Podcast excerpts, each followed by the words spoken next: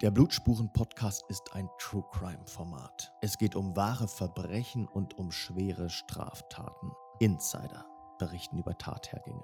Sie alle versprechen tiefschürfende Einblicke in reale Kriminalfälle und Spannung pur. In dieser Folge zu Gast ist Gisela Friedrichsen. Sie ist die bekannteste Gerichtsreporterin unseres Landes. Herzlich willkommen zu einer weiteren Folge des Blutspuren-Podcasts mit Gisela Friedrichsen, Deutschlands bekanntester Gerichtsreporterin. Und äh, Frau Friedrichsen, mich interessiert natürlich, wie sind Sie denn eigentlich zu einer Gerichtsreporterin gekommen? So viele Gerichtsreporter gibt es doch gar nicht. Ach ja, es gibt schon Leute, die immer wieder ins Gericht gehen oder ins Gericht geschickt worden von den Journalisten. Manchmal sind es Hospitanten, die von der Redaktion geschickt werden oder es sind Rentner, die sich noch ein bisschen was dazu verdienen. Aber jemand, der wirklich deutschlandweit oder vielleicht auch über Deutschlands Grenzen hinaus Gerichtsprozesse äh, beobachten kann, da gibt es in der Tat nicht so viele, weil der Job des Gerichtsreporters Geld kostet. Nicht, man verursacht Kosten, man hat Reisekosten, man muss da hinfahren, hat Hotelkosten. Wenn man äh, den Beruf so ausübt wie ich, nämlich dass man möglichst alle Verhandlungstage mit beobachtet, oder zumindest den überwiegenden Teil der, der Verhandlungstage beobachten kann. Dann sind da auch Termine dabei, die mal nicht ergiebig sind, wo, wo, man nicht drüber schreiben kann, sondern die einfach nur der Materialsammlung dienen. Aber trotzdem, es werden Kosten verursacht. Diese Kosten zu tragen, da sind immer weniger Verlage bereit. Äh, die Verlage sparen, wo es geht, schicken ihre Gerichtsreporter äh, am ersten Tag, wenn die Anklage verlesen wird, hin und vielleicht am letzten Tag oder wenn die Plädoyers gehalten werden am Schluss, da hat der Journalist keinen Eindruck von dem, was in der Zwischenzeit passiert ist. Also er kann nicht den Weg des Gerichts zum Urteil nachzeichnen und er kann es nicht verständlich machen, warum ein, ein Straftäter zu der oder zu jener Strafe verurteilt wurde oder warum er vielleicht freigesprochen wurde, der Angeklagte freigesprochen wurde weil er gar nicht weiß, was letztlich zu der Überzeugungsbildung des Gerichts geführt hat. Ein Gerichtssprecher kann diese Aufgabe nicht übernehmen, denn der sitzt auch nicht drin. Der kann nur am Schluss mitteilen, der Öffentlichkeit mitteilen, also der Angeklagte ist da und da und dazu verurteilt worden. Da gibt es dann manchmal Pressemitteilungen, die kann man abschreiben, wenn man will. Aber zu erklären, was in der Verhandlung stattgefunden hat und ob das Gericht sorgfältig oder nicht sorgfältig mit Sachkunde oder eher ohne große Sachkunde äh, zu dem Urteil gekommen ist, das kann eigentlich nur der Gerichtsreporter. Wir sind die einzige Instanz, die auch begründet Kritik an dem, was die Justiz macht, üben kann, weil nur wir die Möglichkeit haben, das wirklich zu, äh, zu verfolgen und mitzubekommen, mit der Einschränkung, dass dieses immer schwieriger wird weil A, die Verlage sparen und man kaum jemand noch die Möglichkeit hat, äh, wirklich äh, den Job so zu machen, wie ich ihn für richtig halte. Sie haben ja jahrzehntelang die, die spektakulärsten äh, Gerichtsprozesse ja. ja begleitet. Ne? Es gibt ja kaum einen Fall, den Sie wahrscheinlich äh, nicht begleitet haben. Ja, es gibt schon welche, weil ich ja auch nicht überall sein kann. Aber, aber die, alle, die, die, nach denen ich gefragt Sachen, habe, hatten ja. Sie sozusagen. ja, ja. da waren Sie alle dabei. Christian dabei. Wolf zum Beispiel auch, als äh, er sozusagen angeklagt wurde, ja. ja. bestechlich zu sein, da saßen Sie mit dabei. Ja. Kachemann haben wir ja darüber schon gesprochen. Ein Fall, der da im Raum Kassel-Gießen spielt, war ja auch ein Fall, der sie ja jahrzehntelang beschäftigt hat, wo es auch immer mal wieder zu einer Wiederaufnahme kam, interessanterweise. Was fasziniert Sie denn an diesem, an diesem Beruf?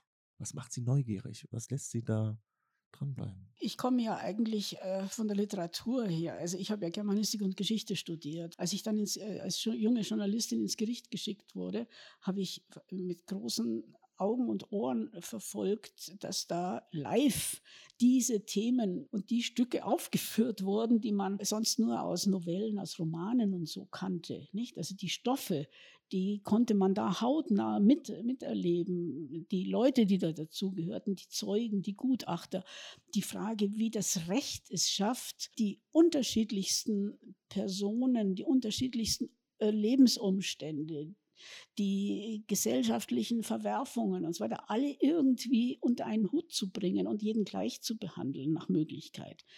Also das hat mich, das hat mich fasziniert und dann kam die Frage auch noch des Schreibens hinzu. Man erlebt vor Gericht Dinge, von denen man zunächst denkt, das, das kann ich überhaupt nicht niederschreiben. Das ist so schrecklich, das kann ich ja niemandem zumuten.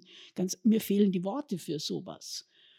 Und ich bin oft gefragt worden, wie ich denn überhaupt mit diesen Schrecklichkeiten, also psychisch so fertig wäre. Und ich kann immer nur sagen, in dem Moment, wo man sich bemüht, drüber zu schreiben, also wenn man Worte finden muss für das eigentlich Unsägliche, Unsagbare, das hilft sehr dann auch beim professionellen Umgang mit diesen Stoffen, denn man tritt einen Schritt zurück und lässt dann gar nicht so so sehr an sich herankommen, denn man, man ringt um die Worte und wenn man dann die Worte gefunden hat, dann, dann hat man es schon irgendwo im Griff.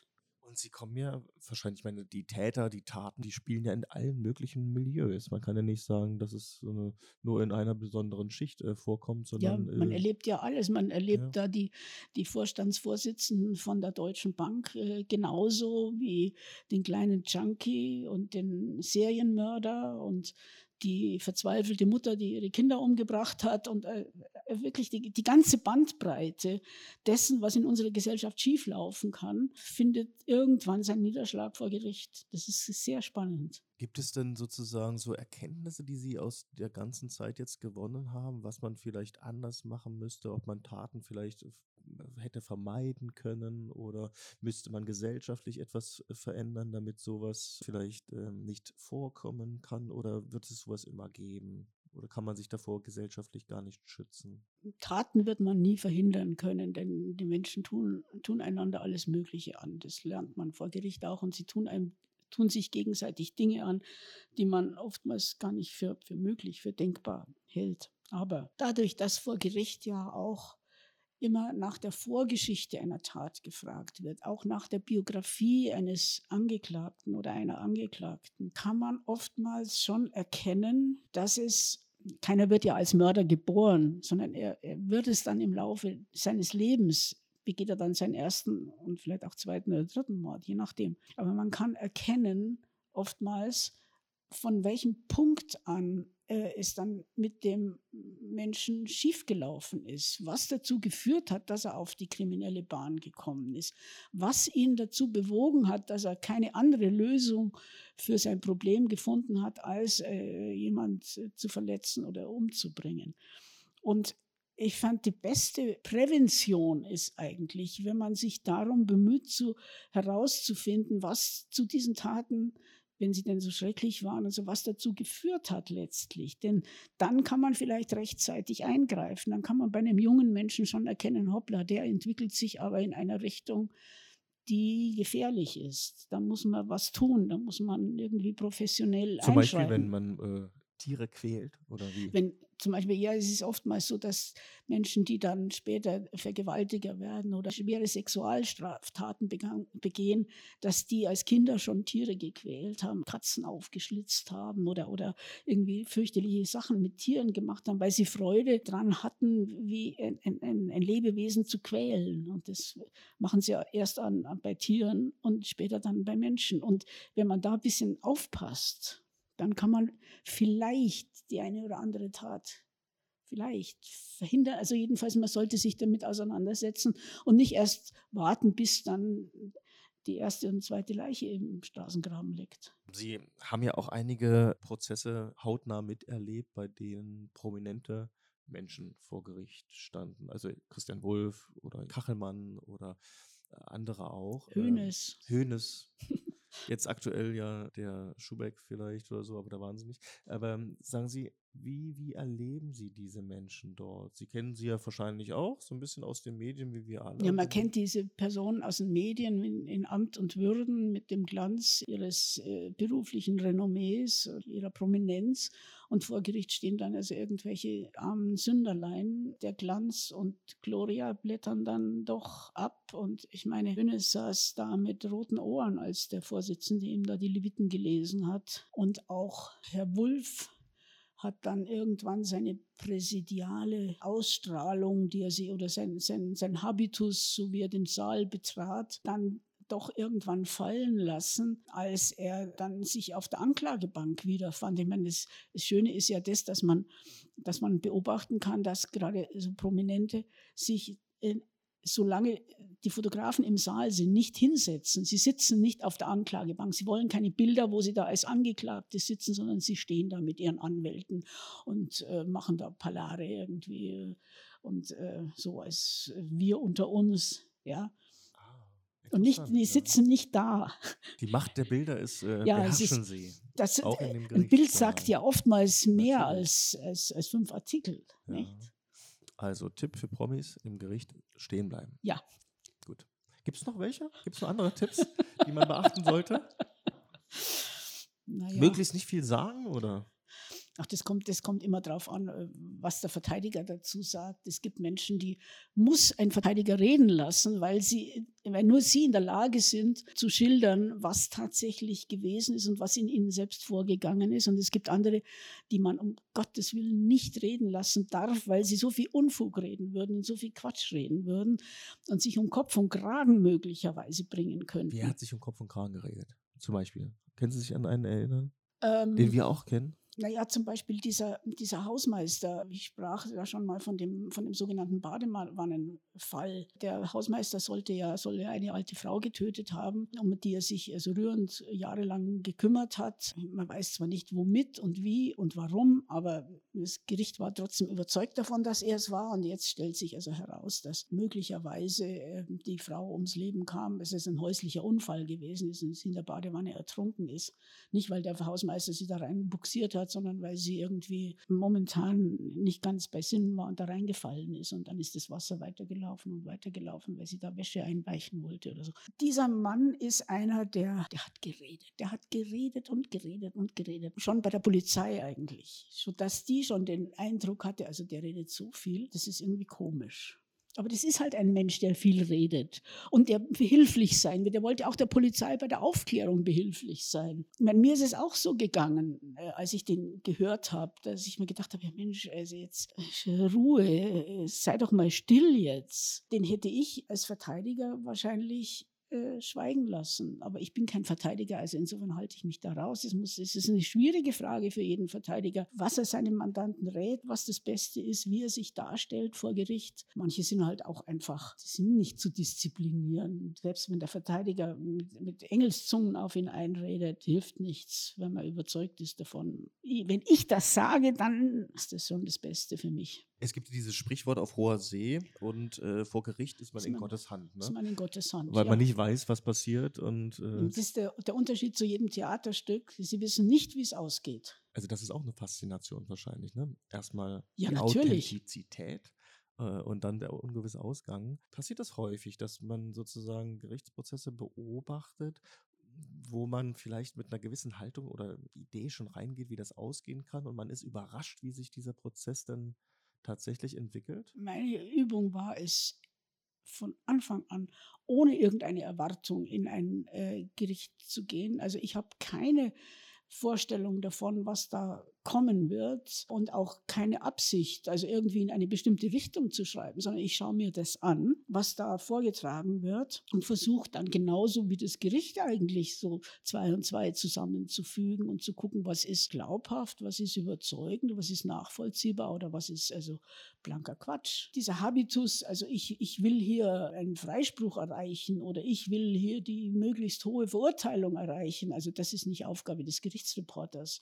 Er hat zu reportieren, reportieren, hat zu berichten, was in der, da stattfindet, aber nicht irgendwie, wir, wir sind keine Richter, bitte. Aber könnten Sie nicht auch so ein bisschen das Gericht kritisieren, wie es arbeitet? Also anders als äh, vielleicht die, die anderen. Ja, natürlich, das tue ich ja auch, äh, habe ich ja auch getan. Ich habe zum Beispiel damals, als der, der Maler Immendorf vor Gericht stand, da habe ich doch sehr deutliche Worte gefunden über das Verhalten des, des Vorsitzenden. Äh, da ging es darum, Immendorf hatte ja so eine schwere Krankheit, so eine Muskellähmung. Und es ging dann darum, es war ein Rechtsmediziner oder er war ein Arzt da und der hat ausgeführt, wie das, also wie sich diese Krankheit in in Zukunft äh, entwickeln wird. Und er hat dann Ausführungen darüber gemacht, dass Herr Immendorf also jetzt bald entscheiden wird müssen, ob er ersticken will oder ob er an irgendwelche Geräte angeschlossen werden will, um den Toten noch hinauszuzögern, aber dass dieser Tod unweigerlich äh, äh aufgrund des, seines Zustands also zu erwarten ist in absehbarer Zeit. Und das, also das war eine ziemlich gruselige Veranstaltung eigentlich, weil wenn da so öffentlich darüber diskutiert wird, wann derjenige, der da auf der Anklagebank sitzt, wohl äh, das Zeitliche segnen wird, also das war schon ziemlich heftig eigentlich. Und da saß der Vorsitzende und hat gegähnt. Und dann hat er wieder gegähnt, dann hat er zum Fenster rausgeguckt und so nach dem Motto, ja, wann ist denn der endlich fertig mit seinen Ausführungen da? Und ich habe das einfach beschrieben.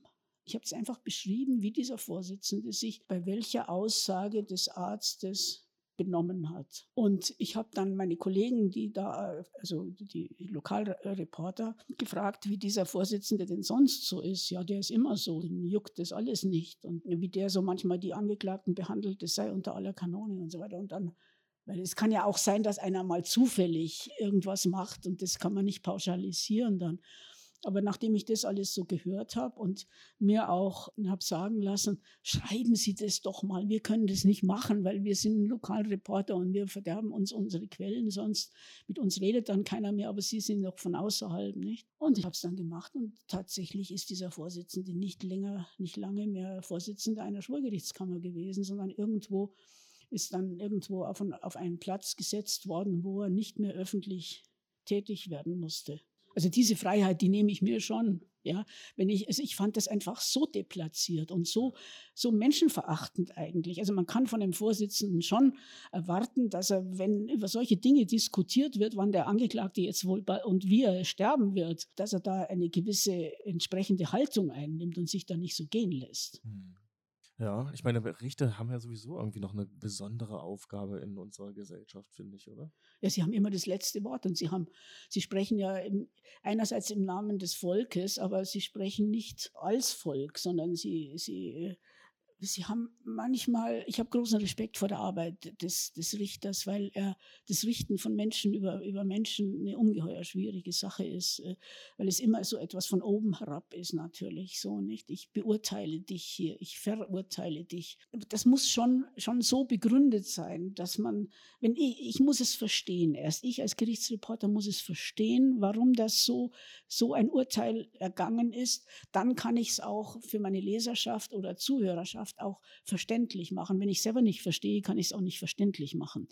Und, und, dazu muss ich aber so viel wie möglich mit, mitkriegen. Und ich stelle fest, in der letzten Zeit ist also die Sitte, die Öffentlichkeit äh, auszuschließen äh, von der Verhandlung, die hat schon sehr zugenommen, weil heute ich meine, da ist natürlich der Gesetzgeber dran schuld, zweifellos, weil inzwischen also Dinge aus dem persönlichen Lebenskreis und so auf Antrag wird die Öffentlichkeit ausgeschlossen, wenn solche Dinge besprochen werden. Aber manchmal muss man das einfach wissen, um beurteilen zu können, wie war denn die Situation, in der äh, der eine so und der andere anders gehandelt hat. Und wenn ich draußen vor der Tür stehe, weiß ich das alles nicht.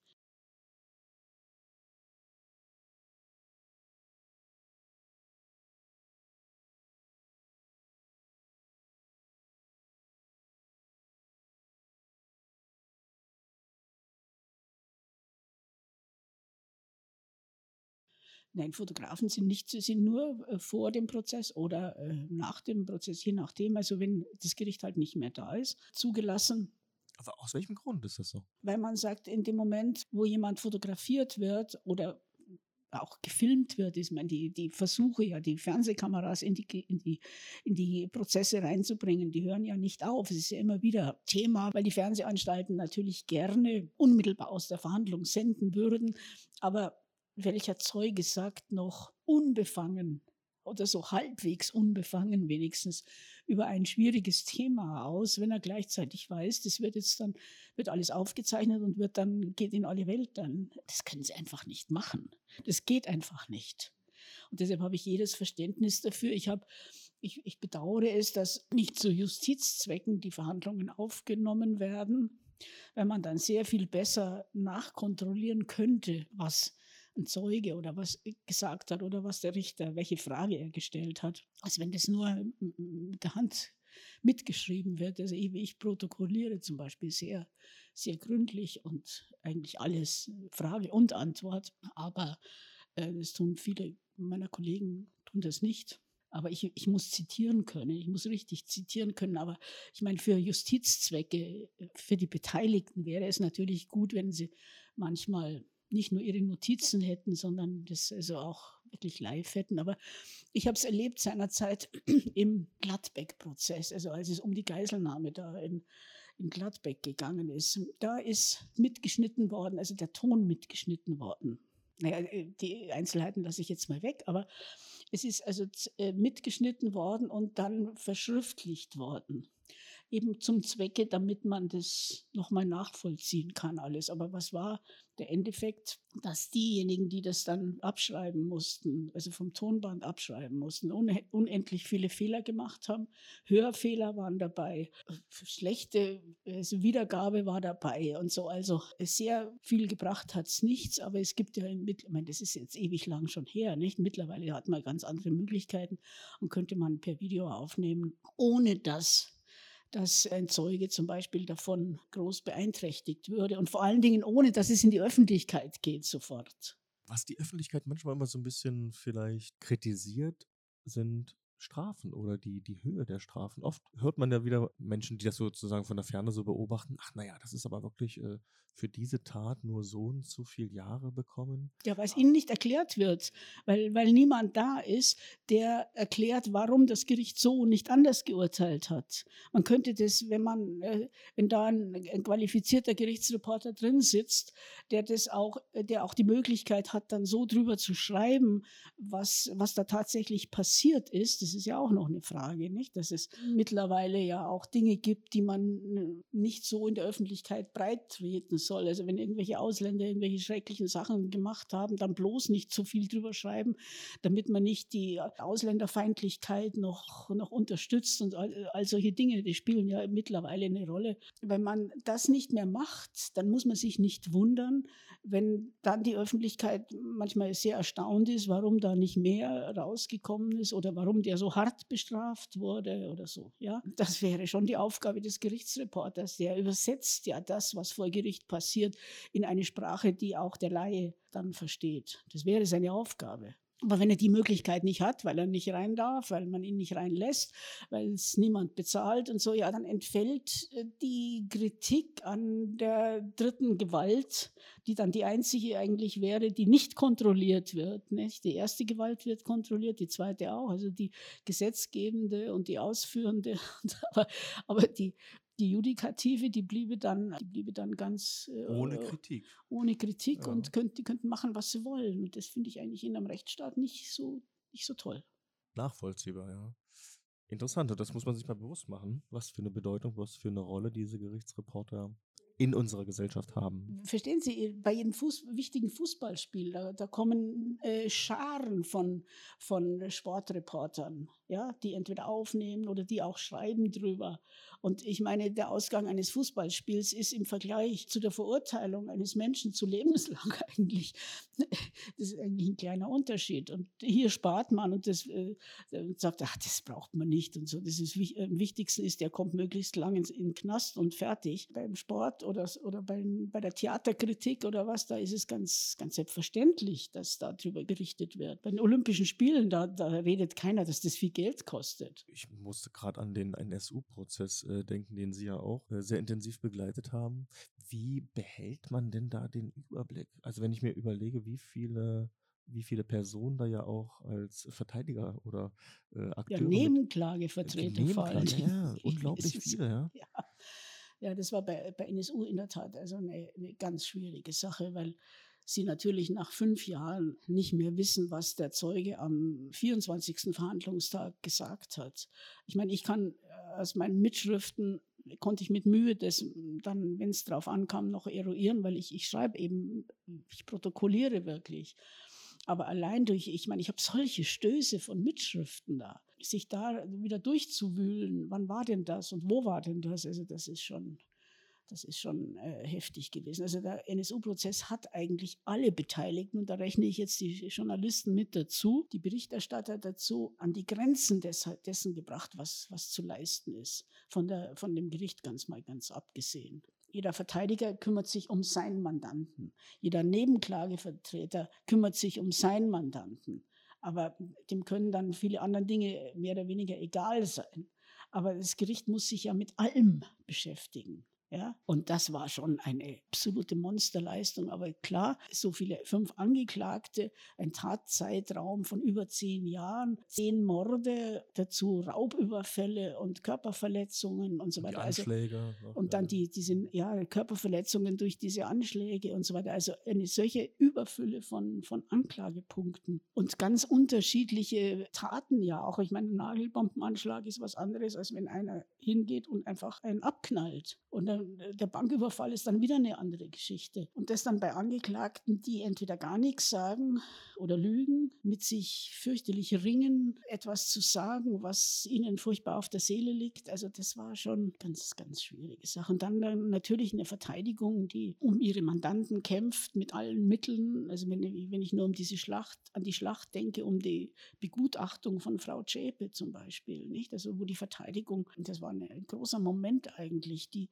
die, die Begutachtung durch einen Psychiater mal so auf den Prüfstand gestellt hat. Auf welcher Basis wird eigentlich so eine Prognose erstellt oder was? Mein Frau Zschäpe hat ja lange Zeit nichts gesagt. Ist es dann zulässig, dass der Gutachter also aus ihrer Mimik oder ihren, ihren Gesten irgendwas folgert? Ist es zulässig oder nicht, wenn er, wenn er sonst nichts hat? Wenn, sie nicht mit ihm gesprochen hat, ja?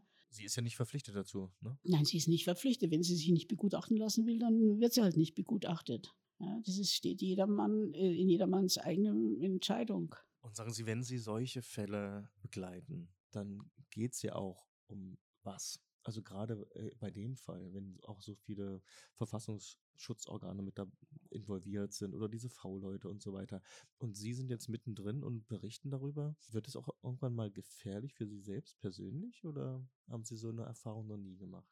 Naja, es, es gab mehr, mehrfach in dem NSU-Prozess zum Beispiel Tage, an denen so wirklich so richtige, echte Rechtsradikale aus dem Osten an der Verhandlung teilnahmen als Zuschauer. Das Gericht hat erlaubt, dass die Ehefrauen, zum Beispiel von Wohlleben, und auch von einem anderen Angeklagten, auch dass die so, wenn sie Lust hatten oder wenn sie die Möglichkeit hatten, nach München gekommen sind und sozusagen als, als psychischer Beistand äh, neben ihrem Mann auf der Anklagebank sitzen durften. Also nur so als, als Begleitpersonen. Und die sind meistens da eben mit diesen rechten Typen da, also solche, solche Bären, ja, schwarz gekleidet, äh, sind die gekommen und die sind uns Journalisten zum Teil ziemlich auf die Pelle gerückt. Und das war ein sehr, sehr unangenehmes Gefühl wenn hinter ihnen da einer sitzt und der ihnen dauernd über die Schultern schaut, was sie da mitschreiben und wo sie nicht wissen, was der im Schilde führt und, und so. Also, das war nicht schön, nein.